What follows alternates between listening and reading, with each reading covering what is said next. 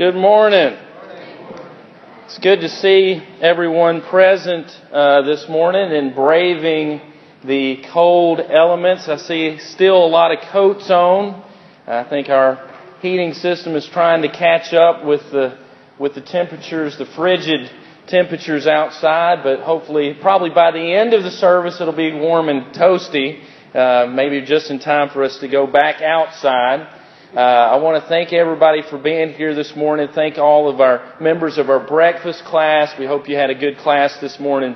Appreciate Brother Jim and David uh, for being here this morning and for the breakfast that they provided uh, for, for so many. And so this morning I want to begin with a word of prayer on behalf of our sister Marla for the pain that she's experiencing. And also I want to pray for our homeless community at large uh, because this time is a very dangerous time uh, to be on the streets and to not have shelter. So we hope that everyone takes full advantage of the mission and room in the inn and all of the resources. But we want to pray for those ministries and for all the people of our community at this time. Lord, we're so grateful that we have the gift of prayer, that you are a God who indeed listens. And not only do you listen, but you help us through your providence, through your care. And Lord, we just continue to pray for our good sister Marla. We pray for her health. We pray for recovery. And we pray that you would help her to give her the strength she needs to get through these moments, these crucial moments now. And we pray for all of our members, wherever they may be, if they're experiencing sickness or bad health, that you would continue to minister to them and Lord, be with them. And Lord, we pray for our neighbors our neighbors who uh, are on the streets. We pray for safety. We pray for warmth. We pray for the ministries that are doing such good work. Uh, room in the inn. We pray for the mission. And we just pray that people will be safe, warm, and fed in this time of need. Bless them, encourage them, and be with them. And we pray in the mighty name of Christ. Amen. So, of course, today it's, it's no surprise or uh, any newscast that today is the last year, last day of 2017. And uh, so, looking at a new year, of course, it's a gift to have a new year, to have a new opportunity, to have a new day uh, to work and to live and to serve God. But it also, on a personal note for myself, uh, marks five years of serving this congregation as the minister. So we've completed five years serving this congregation. So after serving for five years, I can't help but to reflect and to contemplate the work here and what we've done together, uh, and the thoughts that flood my mind about this work and flood my heart about what this work means to me and my family. So, first of all, I want to give a very heartfelt thank you to each of you for allowing me to be the minister here. It is an, indeed an honor, one of the highest honors of my life, to be able to serve at this congregation and to serve each of you as your minister. And uh, and anytime I walk through those doors, I have a pr- profound sense of humility that rushes over me because serving in this capacity, being able to open God's Word and preach His gospel is something that I take uh, with great importance, and I can't help but to feel very humble to occupy this place. And so I thank you for the support. I thank you for the encouragement. I thank you for the prayers uh, that have been offered for me over the last few years here. It means so very, very much to me uh, that I uh, that you've supported me in such a, a wonderful way. I also want to thank my wife and daughter for being patient with me. Not only have you put up with me, she's put up with me, and so I'm grateful uh, for her support and my daughter's support as well. And so, being a minister here has been a transformative experience for me. I'm not the same person I was when I came here as a member, and I'm not the same person I was when I started preaching here. And I, I guess that that's what you would hope for. You don't want me to be the same person I was. So it's been a transformative experience for me. I've grown as a Christian. My faith has flourished. My knowledge of God has deepened. And my love for Him and for you has quickened. And so I also want to say, I love you and I appreciate you. And, uh, but it has had its challenges. Uh, you know, nothing about ministry is a straight line. There's ups and downs. There's, uh, and it's just like with anything in life, it takes discipline. And uh, so there's been some challenging moments, not only as a minister here, but in my personal life. And I just appreciate you being with me, hanging in there with me. And uh, so thinking ahead, we can look back all we want. But 2018 and in the future, what are we looking at? And the verse in Psalms chapter 127, verse number 1, really captivated my thought and my heart. And, and I think the Spirit of the Lord is in this verse so tremendous for this time in our church life. Unless the Lord builds a house, they labor in vain who build it. Unless the Lord builds a house. That those who labor, they labor in vain if it's not the Lord's work. And so I hope that this verse can give us a sense a perspective to knowing what we're doing here. And I'm reminded of a quote from the great minister D.L. Moody who said this, and I think it's very poignant and very similar to the verse in Psalms 127. He said this, Our greatest fear should not be of failure, listen to it, but of succeeding at things in life that don't really matter. Yes. Because even in church work, we can succeed at a lot of different things, but unless it's the Lord's work, we're dealing in vanity, we're dealing in futility, and we're not dealing in eternity. So unless the Lord builds a house, we have to dedicate ourselves here in this place to doing the Lord's work. And of course, there are many distractions in this life, not only for a church, but also in our personal lives. The distractions that plague the vanity of earthly pursuits which preoccupy all of us, including me. So I hope that today, as we approach 2018, we can see the immense opportunity to see things clearly. And really, it's a sense of priority, isn't it? That priority gives us that sense of lucidity that we need in our lives. That instead of pursuing vanity, instead of pursuing things that are empty in our own lives, we need to strive for those things that matter most don't we? And I do believe that this church does that. But I want us to renew ourselves to that work today. But seek ye first the kingdom of God and His righteousness, and all these things shall be added unto you. Seeking first the kingdom of God here. Seeking the kingdom of God in each of our lives. So the first thing I want us to think about is number one, what is our aspiration? What is our goal here in this place? And what it is, is the most lofty of all goals. It is the most sublime of all thoughts. It is to be the Lord's church. Period. And when we think about that aspiration, I'm reminded of the words of C.S. Lewis who said this, listen to it. Christianity if false, is of no importance. If true, of infinite importance. The only thing it cannot be is moderately important. What we do here in this place either matters or it doesn't. It can't be just halfway. And I am convinced that if we serve the Lord, if we're building the house that the Lord has given us, if it is indeed the Lord's work, then it is of infinite importance. And that's our aspiration.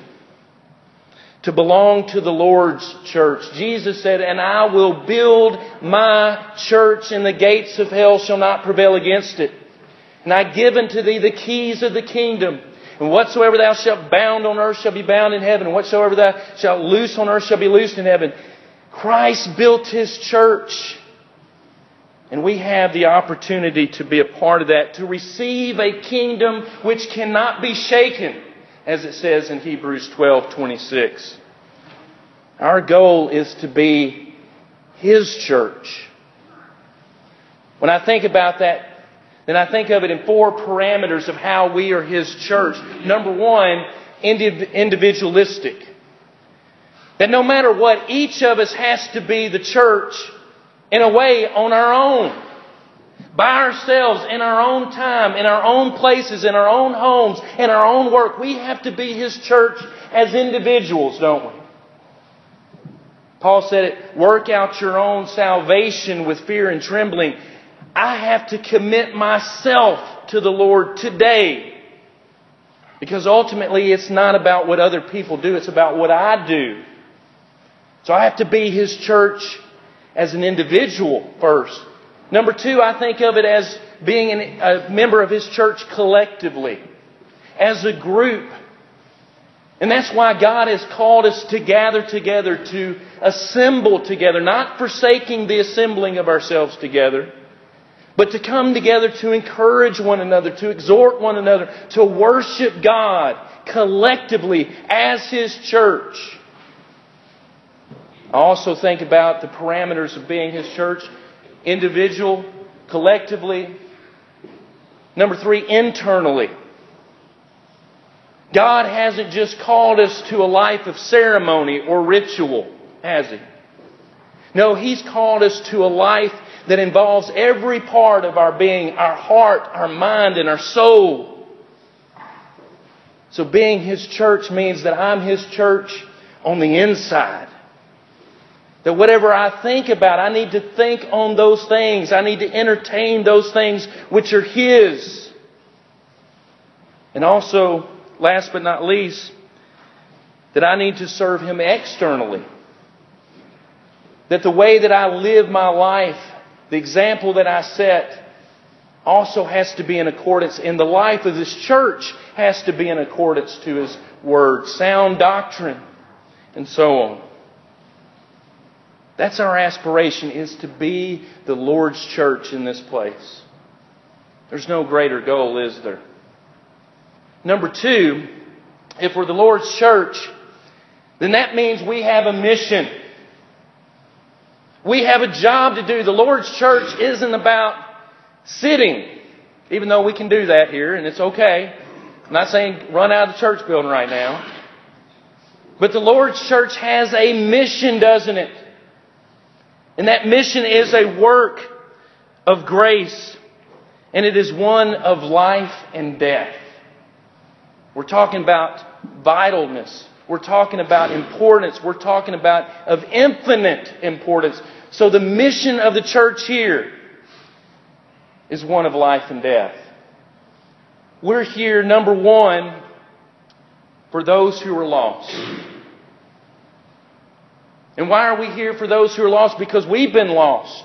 We know what it's like to be lost. And Jesus has commanded His church, His people, to be people who are seeking the lost. Who are the lost? Paul said in 2 Thessalonians 1, 7 and 9, in flaming fire taking vengeance on them, he says, of those who know not God, that's the first type of loss. And then the second type is those who do not obey the gospel. Who are the lost? It's those who don't know God and those who have not obeyed the gospel. That's who this church is about, seeking the lost. Paul said in his, church, in his sermon in Athens, he said, at the times of this ignorance, God winked at, but now he commands all men everywhere to repent. That means this church is about everyone outside of this building. We're here to serve and to give that saving gospel to them. I'm reminded of a story of a little girl who was lost. she left her home and she went into the woods. And as she got into the woods, the woods got dark, darker and deeper. And she got more and more lost. And then her family recognized that she was gone. So they called out the search and rescue team, family members, community people all went out and searched for her. They couldn't find her. And then one early morning, her father went out into the woods. And there he saw his daughter sleeping. And he went and ran to her and called her by name. And she woke up and she said, Daddy, I found you. I found you. And a lot of times it seems like it's us that finds God, but it's He who is seeking us. And Jesus said, I have come to seek and to save the lost. And the church is His arms and feet. It is His seeking grace. We need to be about the lost ones. We need to be about those who are the least of these. Jesus said it was the hungry the thirsty, the naked, the sick, the ones who are in prison that we're to concern ourselves. And if we minister to them, we minister to Him. That when we encounter those in need, we encounter Christ Himself. And also, I think we need to also renew ourselves to the work of helping the little ones. Not only the lost, not only the least of these, but the little ones Matthew 10:42 and whoever gives one of these little ones only a cup of cold water in the name of the disciple surely I say he will by no means lose his his reward. Teaching the young about the blessed gospel of Jesus Christ is our work here as well. Sometimes it's easy to look around and to try to quantify things and to try to make things about results which I, I tell you, I'm a preacher. So the first thing that I'm wondering about is how many people we got today. I want a head count. Let's count them. But ultimately, our work isn't about numbers. Our work here is, first of all, the primary purpose is to obey God. Is to obey God. When Jesus issued the Great Commission, He didn't say, I need some numbers. He didn't say, I want some, I want a, a, a P&L profit and loss sheet at the end of the month and tell me what all the numbers are. No, He just said, go into all the world and preach the gospel to every creature. He that believeth and is baptized. That's it. The reason why we serve God here is not for numbers, it's to serve God. And ultimately, if we serve God in this place, He will add the increase. I'm reminded of the words that are in the children's home in Calcutta of Mother Teresa, which I think is fitting for all of us. It says this People are often unreasonable, irrational, and self centered. Forgive them anyway. If you're kind, people may accuse you of selfish, ulterior motives. Be kind anyway. If you're successful, you will win some unfaithful friends and some genuine enemies. Succeed anyway. If you are honest and sincere, people might deceive you. Be honest and sincere anyway. What you spend years creating, others could destroy overnight. Create anyway. If you find serenity and happiness, some may be jealous. Be happy anyway. The good you do today will often be forgotten. Do good anyway. Give the best you have, and it will never be enough. Give your best anyway. In the final analysis, it is between you and God. It was never between you and them anyway. Ultimately, all of our work, whether individually or collectively, is between us and God. It's not about everyone else. Number three, we have to have a vision. We have to have a vision for 2018 and for the future. And that vision is progress. Even if it's slow, Proverbs says, where there is no vision, the people perish. So we must ask for a vision of faith in this place. to help us to see that our work is not in vain, but it's unto the Lord. So we ask God to give us that eyes of faith that we need. And ultimately, God has given us a divine paradox here because we look back to an ancient faith, but that ancient faith is the most progressive thing on planet Earth. That's right. Sometimes people think of church and think of Christianity and think of God's Word as antiquated, as old, as not relevant. But ultimately, God's Word is the most progressive thing there is because this is the future.